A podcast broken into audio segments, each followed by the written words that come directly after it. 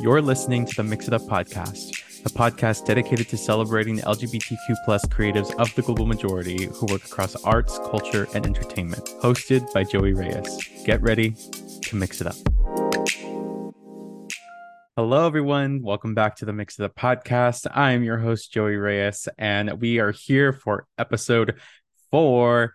This is going by so quickly, and it is very much been a labor of love. I am thrilled for today's guest, one of my best friends that I've made over the last few years, Bryan Joseph Lee. And I'm so excited for you to hear what he has to say. We had a wonderful conversation, and Bryan's just one of those people that I every time I have a conversation with them, it ends up getting pretty deep pretty fast, you know, as folks who are very passionate about the work that we do and, you know, what we wish to see for the future of our industry. We oftentimes are sort of ideating and quite honestly manifesting together. So I'm very thrilled for you to to hear from him and learn more about all of the amazing, incredible things that he is doing in his line of work. But before we get into that, I do want to express I, I do want to have like a very personal moment because this particular week has been a little emotional for me. I have had a couple experiences actually in the last few days that have left me feeling a little discouraged, a little frustrated, and honestly kind of insulted too. Feeling sort of at this at this point, feeling very I've been made to feel very insecure about my experience and my abilities as a storyteller, as a producer, as an artist, as someone who has invested so much of their time building relationships and and bridging the gaps for folks across the country. And at the same time, it's sort of these these feelings have also reiterated and have sort of galvanized this other feeling in me that a space like this, like this podcast, is exactly what I need to be doing as I continue to move forward in my career and in what I wish to see in the world. This is a safe space for me. This is a space that I have created very intentionally to be a platform for folks of intersect intersecting identities and it's something that I'm very passionate about and want to see more of in the world and I'm realizing that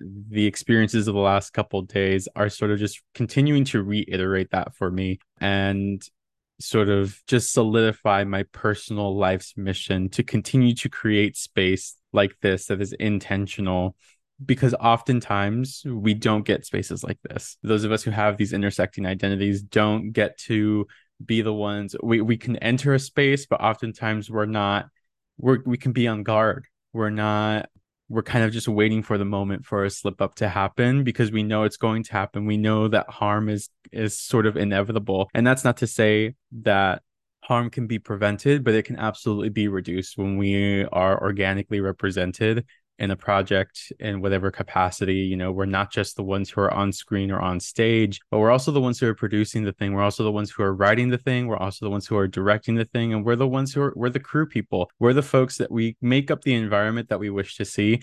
And my hope is that i can continue to do that in my line of work and get us to a place where it becomes more commonplace to see diversity across the board so that it's not so foreign and that people's cultural competency has increased to a level where we're not worried about our general safety and having our identities questioned or having our life ex- our life experiences questioned or our work experience questioned. So honestly, as far as space making goes, this actually re-listening to this conversation that I had with Bryan in preparation for releasing this episode, I think is actually came to me at a really great time because we kind of do talk about this a little bit in in our conversation about intentional space making and and you know what it how we as folks of color who also might be queer and or gender expansive in some way and just having all these intersecting identities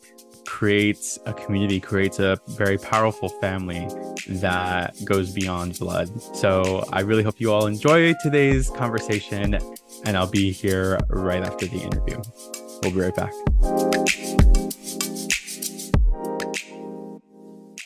Hello, everyone. Welcome back to the Mix It Up Podcast. I'm very excited for today's guest. I have here with us today Bryan Joseph Lee, my dear, dear friend. Hello, Bryan. Welcome. Hi, Joey. Thank you so are much for saying. Uh, I'm good. I'm really, really good. I am very happy that you said yes to being a part of this. I'm super appreciative of it. Um, how are you doing today? I mean, of course, I said yes. Whatever you ask, I'm there. Uh, I'm doing good. Uh, we are having this chat very close to my birthday and uh, hmm right after yours. So there's a lot of like Leo Virgo synergy right now. Yes, that's correct. I I did. Yeah, Virgo season is upon, among us. Probably at this point when the the the episode is airing, it'll be past Virgo season. Mm. So, but we are we are relishing in that transitional energy right now. I want everyone to know that we are at the height of our powers right now. So this is going to be a good Yeah, conversation. for sure. Tell us where you're calling in from. I am calling in from Lenape-Hoking on the island known as Manhattan. Currently in my apartment in Harlem, though, I mean, you're catching me at a moment where the last six months have been so full of travel. hmm You ask me what city, what state, what country, I might have a different answer. So I'm very happy to be home and anchored right now. For sure. And we'll definitely get into all that travel because I know a lot of it is in relationship to uh all the work that you're doing. Yeah. But before we we go there, I do want to like kind of go back in the time machine a little bit, at least where our life paths cross, to just give folks context to how we know each other. Um, because it's been about five and a half years, maybe going on five and a half years that when since we first met. No, it's over five and a half years. I was interning at the Public Theater and like the winter spring of 2018 and at the time you were you were on staff and I remember it was um they they they told me my like the team that I worked with told me how the public had affinity spaces for you know different identities within for folks who are on staff at the public and this was specifically there was specifically an LGBTQ plus affinity space so I went to that meeting and I believe we were sitting like right across from each other. It was a really big circle inside the library restaurant in the public.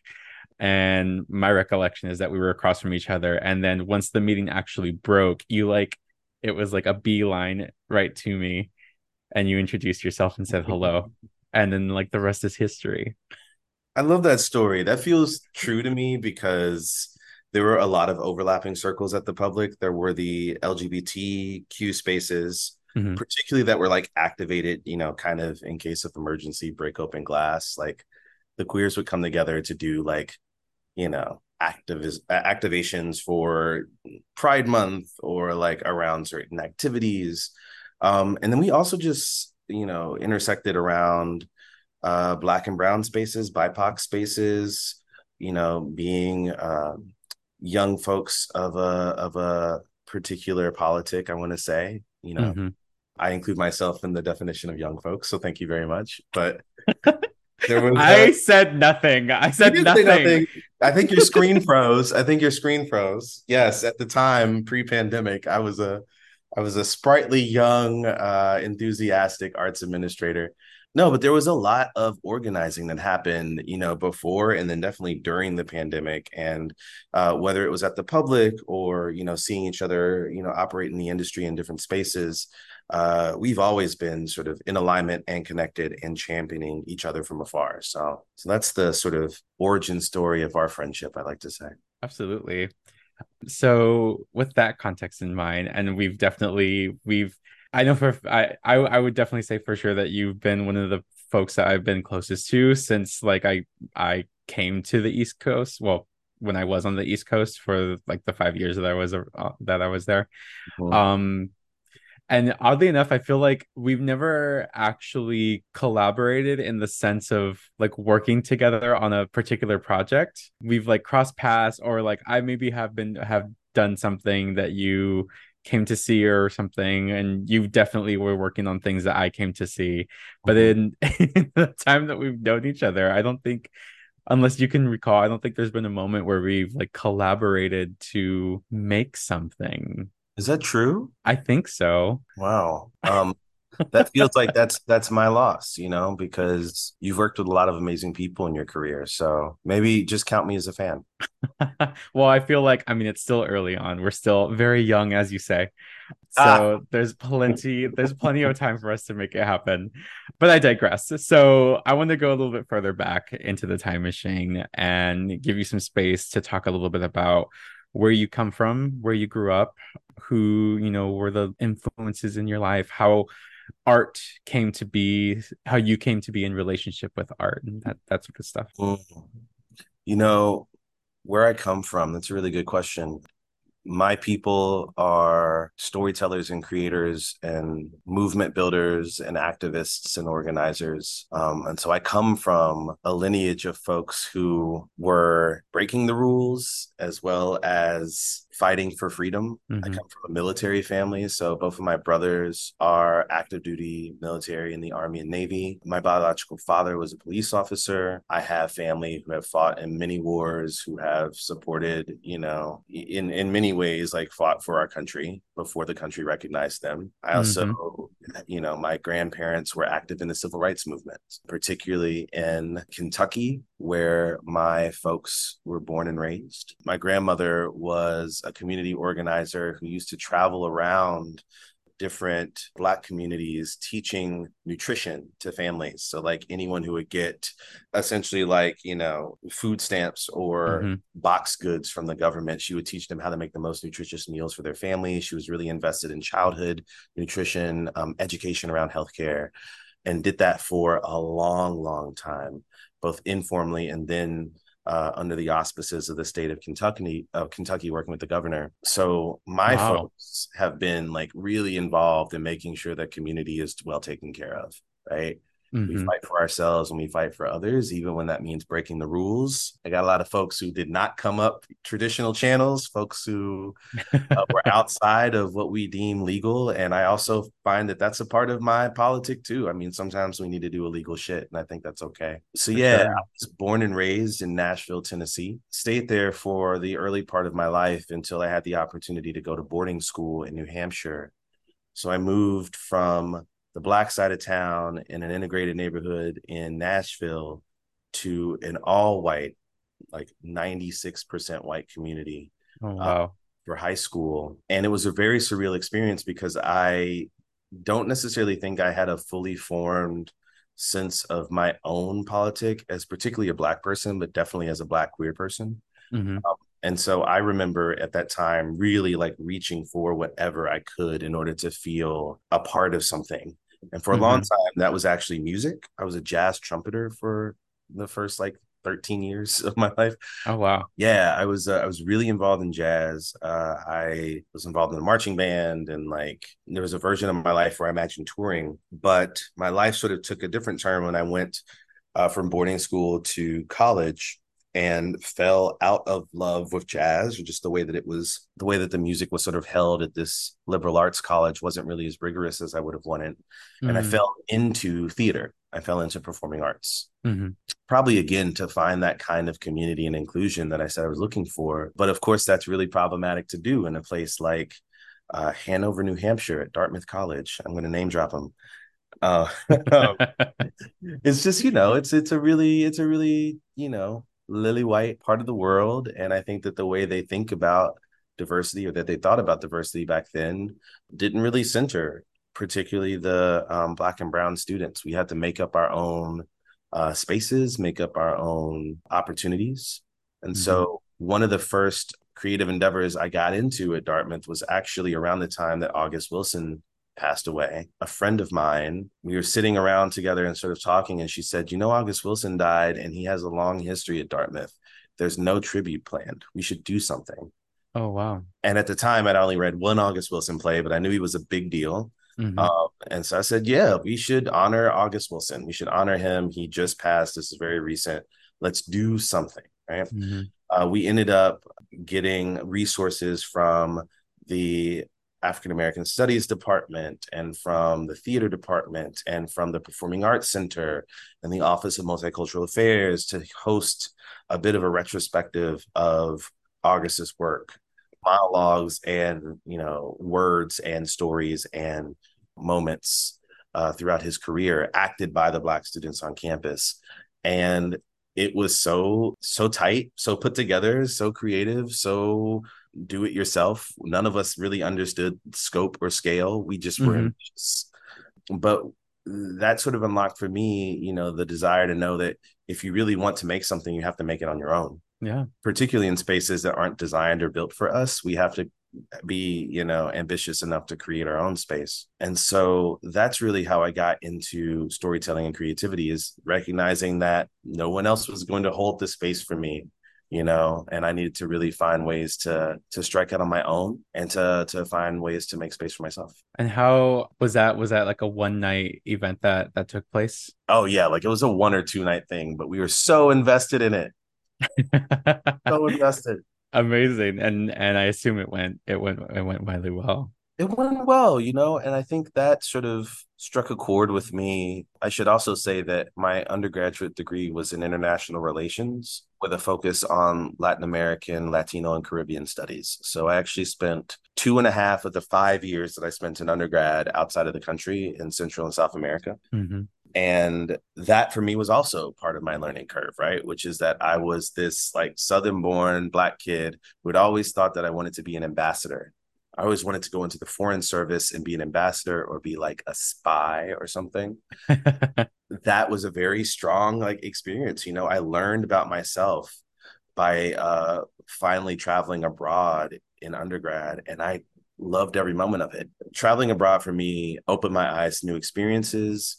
Uh, my first uh, international trip was to the Dominican Republic, where I helped start a, um, a, a summer camp for kids in a local community there and it's the first place in my life I ever went to where everybody thought that I was Dominican, and everybody I saw looked like they were my family.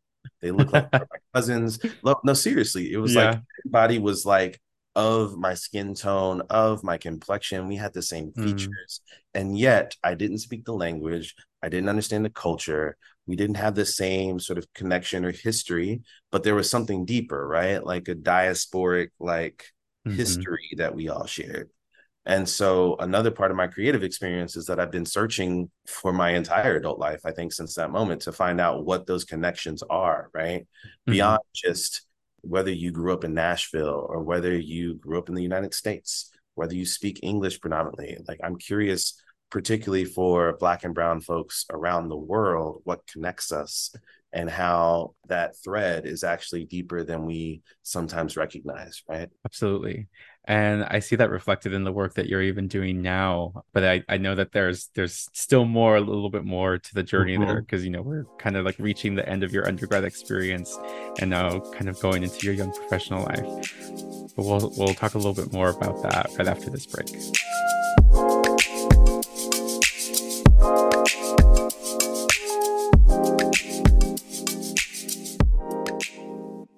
Hi, everyone. Welcome back. We're here with this week's guest, Bryan Joseph Lee, my dear, dear friend. And we were just finishing up talking about your experience coming up in the South and then making a shift into a very predominantly white space in New Hampshire and going to school at Dartmouth. And now I'd love for you to talk talk about, you know, post your post grad experience and you know you you you you had shifted you you shifted from doing jazz and then you mentioned uh, studying international relations in undergrad and that you fell into theater as many of us do. And how did that start to unravel post grad uh, it unraveled very quickly. It, you know after graduating from undergrad i immediately moved to washington d.c mm. um, i think i graduated on a sunday and drove down to dc on a monday and found a job waiting tables on a Tuesday. It was very quick, right? Oh. But I moved down there specifically because I got an internship with uh, Woolly Mammoth Theater Company in their mm. literary department. And I remember, you know, as we're talking about this, I remember not being sure what I wanted to do after graduation. So I applied to all of these different like theater internships, partially because I thought that there would be a way for me to do that and keep my love of the arts outside of the university setting while still studying to take the foreign service exam. And mm-hmm. so I was super interested in moving to Washington, D.C. because I felt like I could do both and still sort of keep that balance that I was used to. And, you know, life happens, right? Like all of a sudden, I I, uh, I studied it very intently, but I never took the foreign service exam. I got so caught up in being a creative and being a young person, just sort of living life, particularly because I moved to Washington, D.C. in the Obama years, right? When he was Mm, 2008, 2009. So there was a, a really beautiful renaissance that was happening in that space. I mean, the cultural scene was exploding. mhm, Young, particularly Black and Brown creatives were moving into the space. It was also the first time in my life that I really could express and identify with my queerness. mhm. And so there was something about being, you know, a liberated, hyper excited 20 something in Washington, D.C. Hyper. I was very excitable, very like, you know, enthusiastic, which was so funny for me looking back on it. But I didn't know any better. I didn't know any better. There were no plans back then for me. There was just like no roadmap, no rule book. Mhm, I knew I had to make enough money to pay the rent and Mhm. uh, continue to do things right that felt like they were true to me. And so my 20s were really marked by sort of circling something. I didn't know what it was, but I got as Mhm. much diverse experience as possible, particularly in the arts. So the thing I loved about working at Woolly is that I did pretty much every job that they would pay me to do in that building. Sure. I was an intern. I associate dramaturg. I associate directed. I was a box office manager. I was their lead bartender. I was a house manager. I was painting sets. Like, girl, you name it, I was there. I was like, "Are you paying me? Great, I'm gonna be here." Yeah.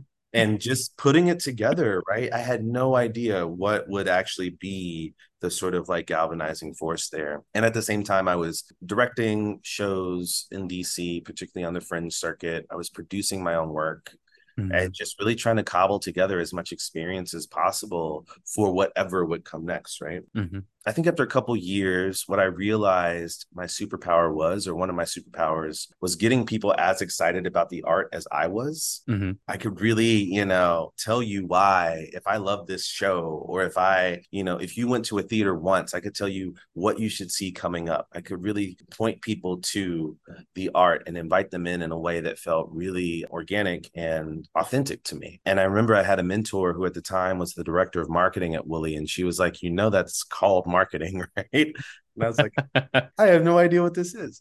And so I uh, I found my way into marketing and I worked particularly in the vein of audience development and marketing for a variety of arts organizations within the DC and Baltimore area. So, you know, the second half of my 20s, the professionalization era was marked by getting my first real salary job at the age of 26 at the Mhm. Baltimore Symphony Orchestra, where I was a marketing coordinator. And by the age of 29, I had skyrocketed through the ranks and then came back to the DC theater scene as a director of marketing for a LORT theater. So I was working at Mhm. Roundhouse Theater Company um, as a director of marketing for a nonprofit theater before the age of 30. Ooh. And that was really transformative. No, it was it was really cool, but it was also transformative for me because I Yeah. again was circling something. I didn't know what it was, but I knew that audiences were a part of it. I knew the community was a part of it.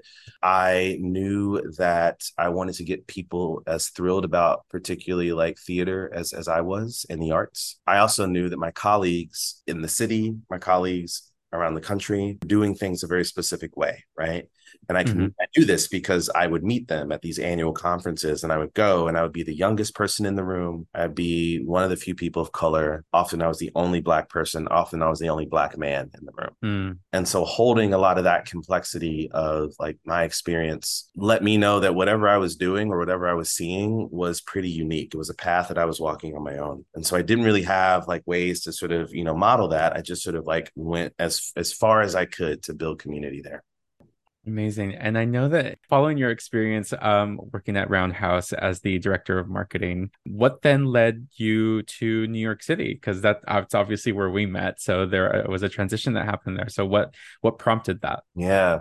I mean, something happened in the fall of 2016 that completely changed the outlook of this country. I don't know what that could be. um, I well, I know exactly what it was for me, which is that we were having very similar conversations around like community and equity and diversity and inclusion. You know, these sort of recurring themes in our field that felt really, really disingenuous if you looked at the political climate that we were entering into, particularly in mm-hmm. 2015 and 2016. And to experience that disconnect in a place like Washington, D.C., which again, D.C. is a weird place. D.C. is a very Oh yeah. I mean, it's very unique political, like because we are all political animals in the sense that we're like very aware of what's happening, but there's also no taxation about representation. Like my entire 20s, I never voted for a federal office besides president. You know, mm-hmm. I had mayor, I had a mayor that I would vote for. We had a, a non-voting congressperson who was sort of de facto getting the job, and then I would vote in the presidential elections whenever you know I wanted to add my vote to a really blue part of the country. So political activation in Washington, D.C. was embodied differently. We marched, we organized, we led national you know movements or we mm-hmm. were connected to organizing bodies that would work locally and nationally and internationally globally and so my political awareness was very broad based i think that when trump was elected i had a crisis of faith in the american theater like many of us did mm-hmm. because a lot of my work was going to the service of upholding systems and practices that didn't really benefit my community. And I found myself sometimes making that rationale on the back end, saying, oh, this show that I had never heard of or seen or programmed that is not relevant to us, you should still come and see it because, right? I was sick of that, man. I just really I couldn't get I couldn't get past it. Um, and I wanted my work to matter. I wanted my work to mean something. Mm-hmm. And I want my work to exist in a community of people that look like me and people that were fighting for the things that I wanted to fight for. And around that time, I met an amazing person who was both like a mentor and an inspiration, Stephanie Ybarra, who at a conference was like, you know, I'm hiring for a position. You should probably apply. And it was an artistic producing position at the public theater. And I had no idea what that was, but I was like, if you're there, I, I'm going to be there. Um, but of course, blindly, I was like, I there's no way she's gonna hire me. And she did. so thank you, Stephanie, to this day, my forever boss. Really, you know, six years ago, transformed the sort of arc of my life. And so I said, okay, I'm going to move to New York. I took a hard right from marketing and I became a part of the artistic staff at the public, which is where we met. Yeah. Uh, I love your reaction to to being told um, artistic producer and and asking like what does that mean? Because i feel like i feel like that's everyone's question when you say anything in relationship to i'm a producer or i'm an artistic producer or whatever sort of thing. And my i'm to this day because i can obviously consider myself a producer and my family still doesn't understand. I've explained i've tried i've attempted to explain to my family what it is that i do but also even now in this current state of my life that is evolving mm-hmm. So it gets even harder to explain to them what I do, but I just tell them, you know what? I'm living a comfortable life and I'm making enough money to make that happen. So Yeah, for the longest time my mother thought I was still an actor. like I've never been on I haven't been on anybody's stage, ma. What are you talking about? So I think that there's there's a lot of like flexibility in the term producer that we only know because we've been on a couple of different sides of it now. Like you and I have been yeah line producers, creative producers, executive producers, like all these different, you know, titles. Mm-hmm. Ultimately, the thread from everything that I've done was building the support to tell the stories that um, I knew wanted to be told. And whether that's me telling them directly as an artist and creative, whether it's building the community and support to like hear and see the uh, the the story, mm-hmm. or as a producer, sort of building the container for the best possible art to happen it, it, it feels like that's always a part of my journey. Absolutely.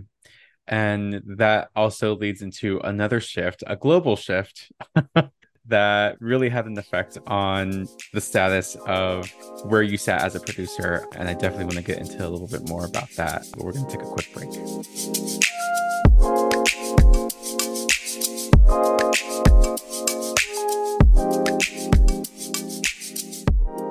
Hello, everyone. Welcome back. Again, we're here with our guest Bryan Joseph Lee, and we're at the at sort of I guess what I'll call the inflection point. This is going to be a running thread through everyone's stories because the entire world was affected by the COVID nineteen pandemic of 2020. And being someone, being folks that work in live performing arts, that really was an incredibly difficult time in just trying to figure out what we were doing and I think uh, I'll speak for me, as I should only speak for me, I definitely was questioning the meaning of like what it is I even do as a producer, as an artist, as a creative, and how it was it going to contribute to how we move forward through the chaos of what we all experience, those of us who are still here. And during that time, I was in Connecticut at that point, and you were still in New York, two hours away, but still like so far away, given that we couldn't we we couldn't easily access each other or see each other in person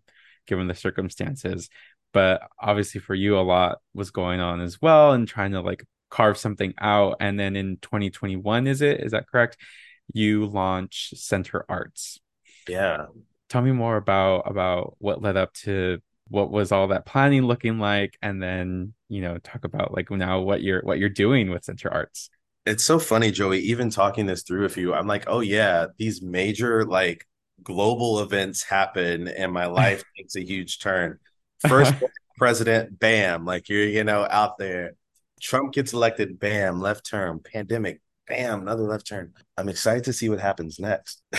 yeah, in 2021, you know, I stepped away from the public theater with a lot of question marks Mm-hmm. Obviously, it was the height of the pandemic, and I was unsure about my relationship to institutions, my relationship to my own work, my own personal mission, and how I could best be of service. And if I'm really honest and truthful with myself, I know that I have many different skill sets that sometimes seem incompatible in just one title or one role or one definition. Yeah. Mm-hmm.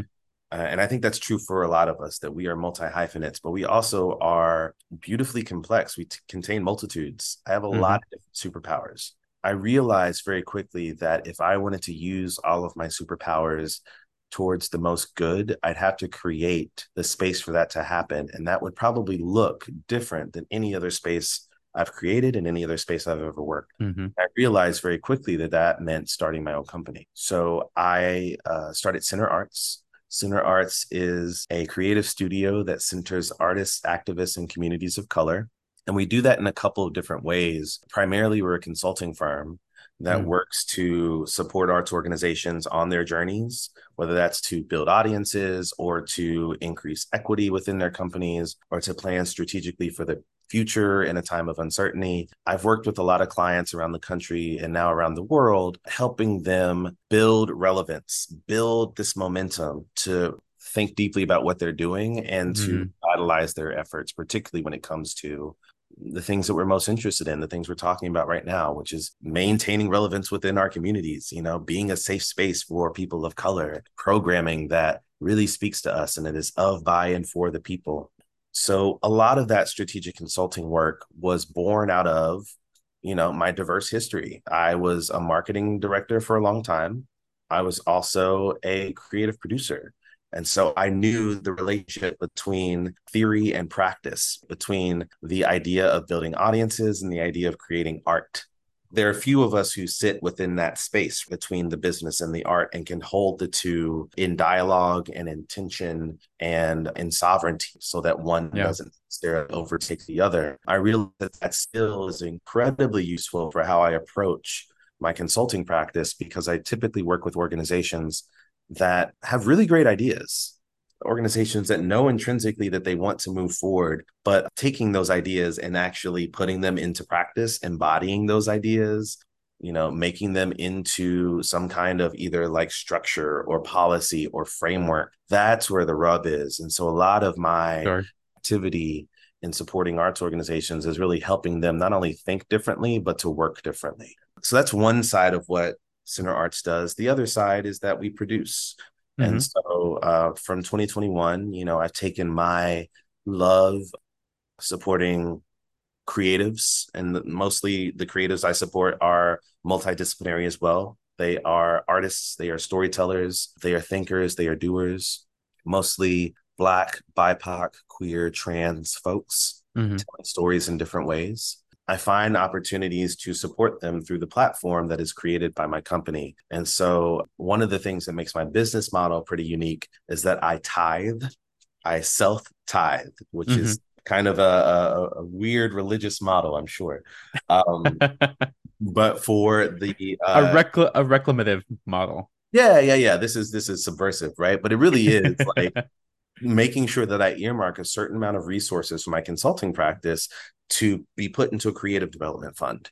Mm-hmm. And so uh, any contract that I take on, percentage of that contract goes directly to supporting artists. And that can look like, you know, executive producing a web series. It can look like supporting a gallery exhibition for an artist that I really care about, uh, about or purchasing their work. I've hosted workshops and readings. I have produced off Broadway, you know, and I've done that mm-hmm. through my own means and through relationships with other producers and organizations and and and programs but really I think the relationship between the consulting and the producing and my company stems from this desire to merge the theory and the practice, right? That we can't live mm-hmm. on one side of the fence, but really, in order to be better at both, we have to practice both. And so mm-hmm. often that means that I'm switching my attention, you know, or thinking about different ways to sort of have the two sides speak to the greater whole.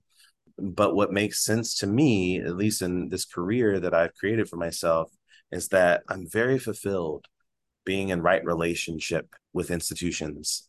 Mm-hmm. And right now, that right relationship is like at a distance. you know, it's yeah. like I can love you. You know what is what does uh, Prentis Hemphill say? A, a, boundary is the distance that oh yes love and love you simultaneously. My boundary is that I'm able to work within nonprofit institutions as long as I have the sovereignty to be seen as a professional and as an expert in my field, and that that relationship is very specific, very time bound. Um, I'm able to get in, offer my expertise, and then get out and make sure that they're doing the best work possible, right? So that to me feels like truthfully a really amazing outcome of a chaotic period in the pandemic, you know, one that forced us all to reimagine and to change and to shift. I was able to evolve into a new form of my practice that I think is really well suited for my life. Absolutely. And the way that you're describing this approach to producing this approach to art making storytelling space making and supporting community probably probably sounds might it might sound new to someone who's listening but i but i you and i both know and i want to like make it very clear that this is you know this is just the way that a lot of folks have have operated you know yes. having very limited resources and being creative with those resources and create and making an impact. And though it might not have the same impact as an institution that has a 40 million dollar annual budget it is an impact that's that's sort of priceless i think at the end of the day. And that's something i think you know and and and and i think you might agree with me is also root, rooted in the fact that we have these intersecting identities. We have these cultural backgrounds that are very particular and also our the our, our the way that we view family is also just just different than than to the traditional sense right? Like you know you're someone that i consider chosen family like someone that i can rely on that's someone that i can call in for you know just to talk or you know if i'm looking for work or if i I'm looking for someone for someone for a particular project, like that sort of thing, right? It's it's that that that connectivity that that is just unique and sort of innate to what I to our what I believe it is connected to our identities. So what is curious to me in this mm-hmm. particular moment is uh, and i'm sure you've seen and read these as well a lot of of uh, op-eds and think pieces about you know how doomed theater is you know this sort of like destructive revelation style of talk around the american theater which which i'm just calling white noise so I'm curious to hear from you. You know, I I don't want this to be like a uh, Bryan, what do we do to save the American theater? I just want I I think what I want to hear from you, Bryan, is how do we reinforce what you're already doing? How do we reinforce the work that you and so many others are already doing? Because it's possible to create sustainability and to like create a thriving arts and culture field. But for yeah. some reason, a lot of the gatekeepers just don't seem to understand or even want to get on board if they do understand. I mean, can we start there and just reiterate that we are part of a continuum? we are part of a long history of movement builders and of creators and community organizers in the arts who have leaned on our practices of building family mm-hmm. uh, to sustain a world in crisis.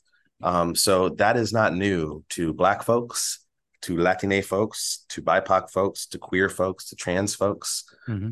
We have had to survive through moments of immense upheaval in the course of our lives it's so interesting to me when I move into consulting practice, I realize just how rare that skill set is if you're not a part of our community. To us, it's mm-hmm. like. We know what mutual aid is, we know what cooperative economics are, we mm-hmm. know how to lean on our siblings, we know how to like look to our right and our left and move up as one we know that kind of practice of community organizing is so essential um, because that's what makes our art truthful. It's what makes it real is what keeps us accountable to the communities that we hold ourselves within. So I think that that technology is something that is ours mm-hmm. and is a technology that helps us, uh, if applied to the wider field, it could actually help address a lot of these these issues, right? So step one is recognizing that that technology exists. I think that there is speaking of continuum, you know, there are people right now who are answering and, and sort of activating that question that you just asked, right? Annalisa Dias, a really fantastic creator, dramaturg. She currently works at the Baltimore Center Stage, uh, working towards, you know, supporting artistic partnerships and innovation.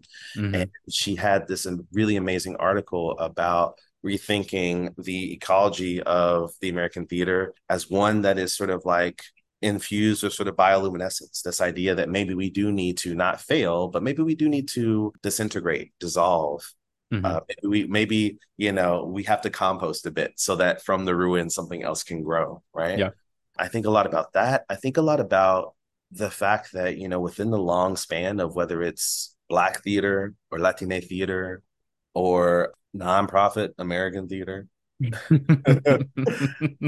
this isn't the first crisis we've been through. You know what I mean? Think about mm-hmm. Shakespeare, 400 plus years. You know how many apocalypses the works of Shakespeare have seen and survived? Mm-hmm. And they're still around like cockroaches, man. Like it's just, it's, it's so Adrienne Maree Brown talks a lot about the apocalypse, right? And you mm-hmm. and I are both sort of in the language of emergent strategy, and we've talked a lot about this through the course of our friendship. Mm-hmm. But one of the concepts that I find most important is to remember that utopias and dystopias can exist simultaneously. Mm-hmm. They often do throughout history. The mm-hmm. highest of highs and the lowest of lows, right, exist at the same time on top of each other all the time. And mm-hmm. what you experience in terms of utopia or dystopia is completely dependent on your level of privilege. So mm-hmm. if you are someone who can move with relative privilege through the systems of oppression, you won't experience the kind of destruction and apocalypse that others might, right? Those frontline communities, those mm-hmm. most vulnerable, those at the intersection like us. And so it's really important to remember that bit of like rational thinking as we're going through this moment of apocalypse, right? The articles that exist in American theater and our upheaval, sure, right? There's a mm-hmm. there's a very real business conversation to be had about the solvency of our industry and it is hard and i'm seeing that affect a lot of people spiritually I don't feel as worried. I think that that the art will survive. I think that the organizations that house the art will need to restructure, mm-hmm. um, and some may go away, particularly in the middle. I think that for those of us who have dealt with oppression or scarcity, this is nothing new, and we're going to find ways to do what we do mm-hmm. outside of these traditional structures that maybe weren't built for us in the first place, that maybe made us a little bit comfortable, right?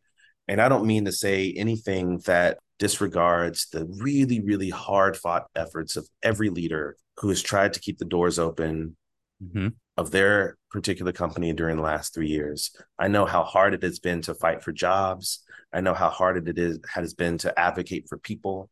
I know how hard it has been to produce the art, right? So let mm-hmm. us just like uplift all of that labor and say that that is important.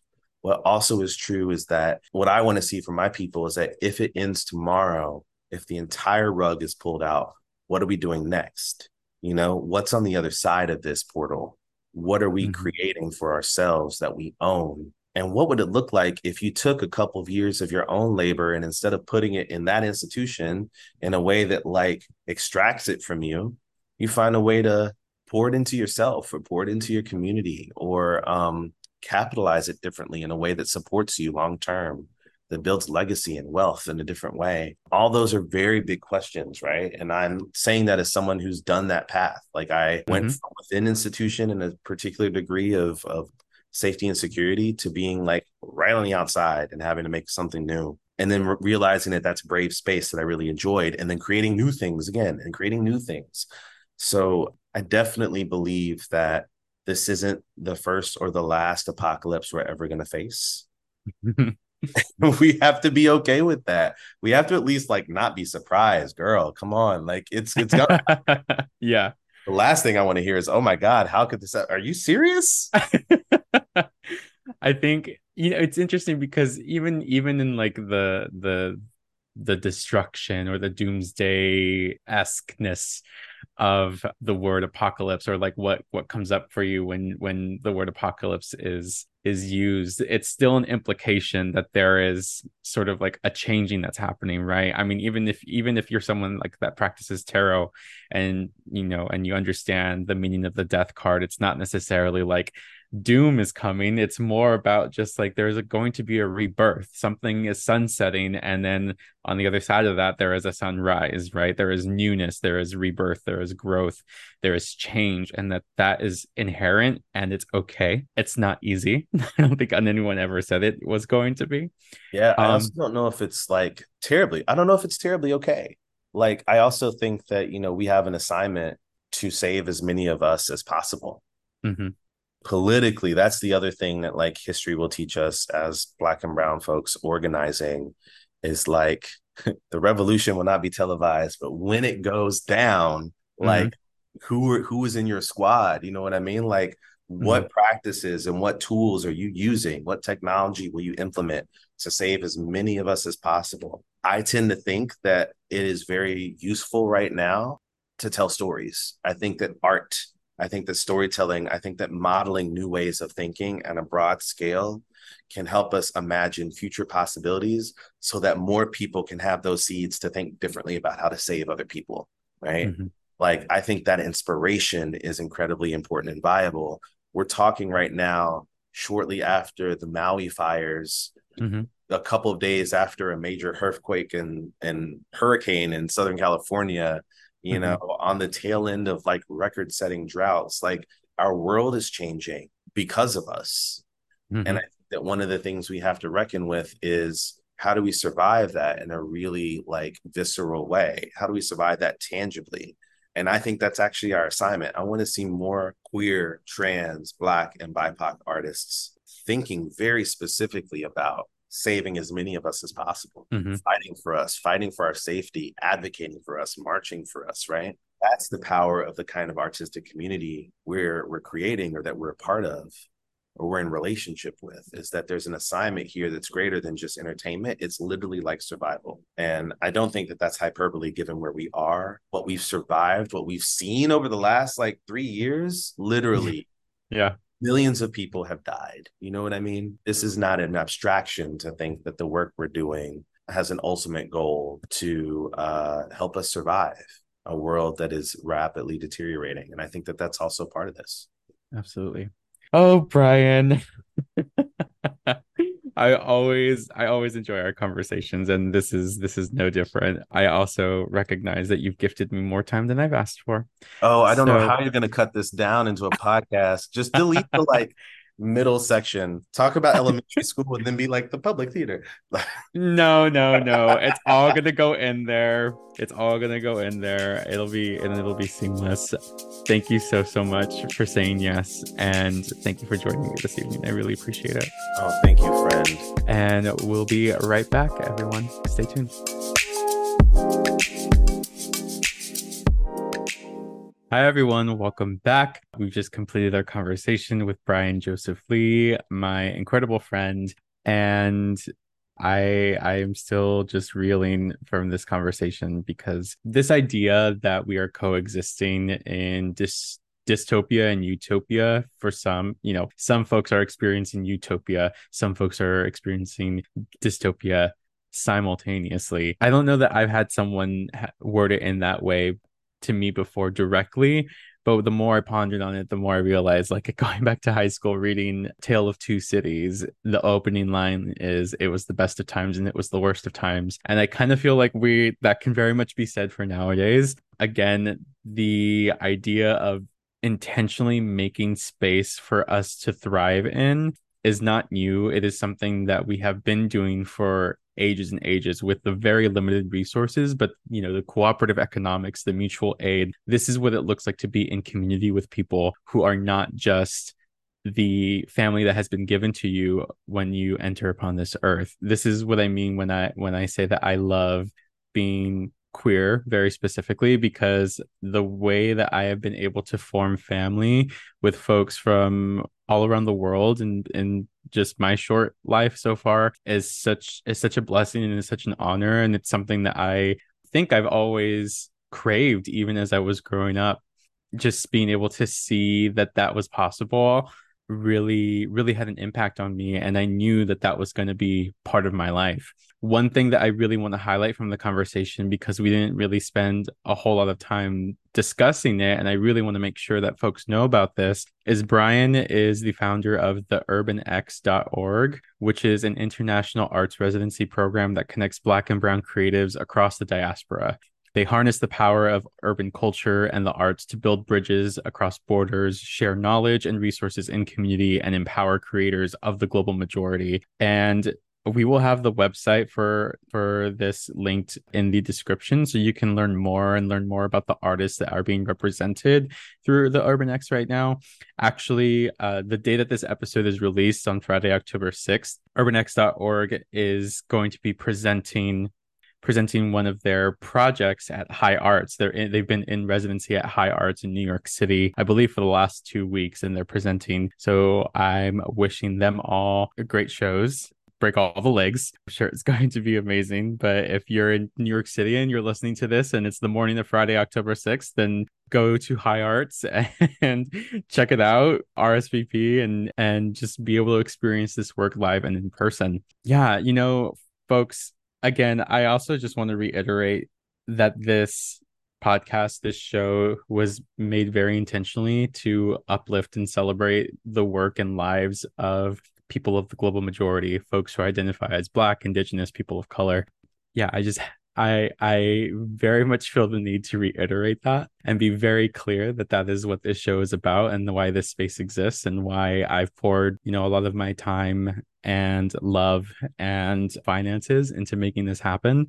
So I hope that people are hearing that. I hope that people are respecting that and i'm also really excited to continue to like build this community with you all. And i you know we're not even halfway through yet after next after next week we'll be halfway through with with the first season but you know the work will continue beyond that and i'm very much looking forward to seeing seeing how this grows and uh, i hope you continue to follow along with me on this journey. I'm so appreciative of everyone that that has reached out already uh, personally and and continues to follow the show and and and yeah i'm just i'm just grateful for you so thank you so much for listening this week and uh, to make sure to tune in next week. Till then. Thank you for listening to the Mix It Up podcast. Feel free to support us further by commenting, rating, or subscribing on your favorite podcast app. You may also follow us on Instagram at, at Mix It Up Pod. Mix It Up is produced, hosted, and edited by Joey Reyes. If you enjoy our music, please check out DJ and new media artist Professor Wrecks on Instagram at, at Professor underscore Wrecks. That's W R E C K S. Until next time, remember to mix it up.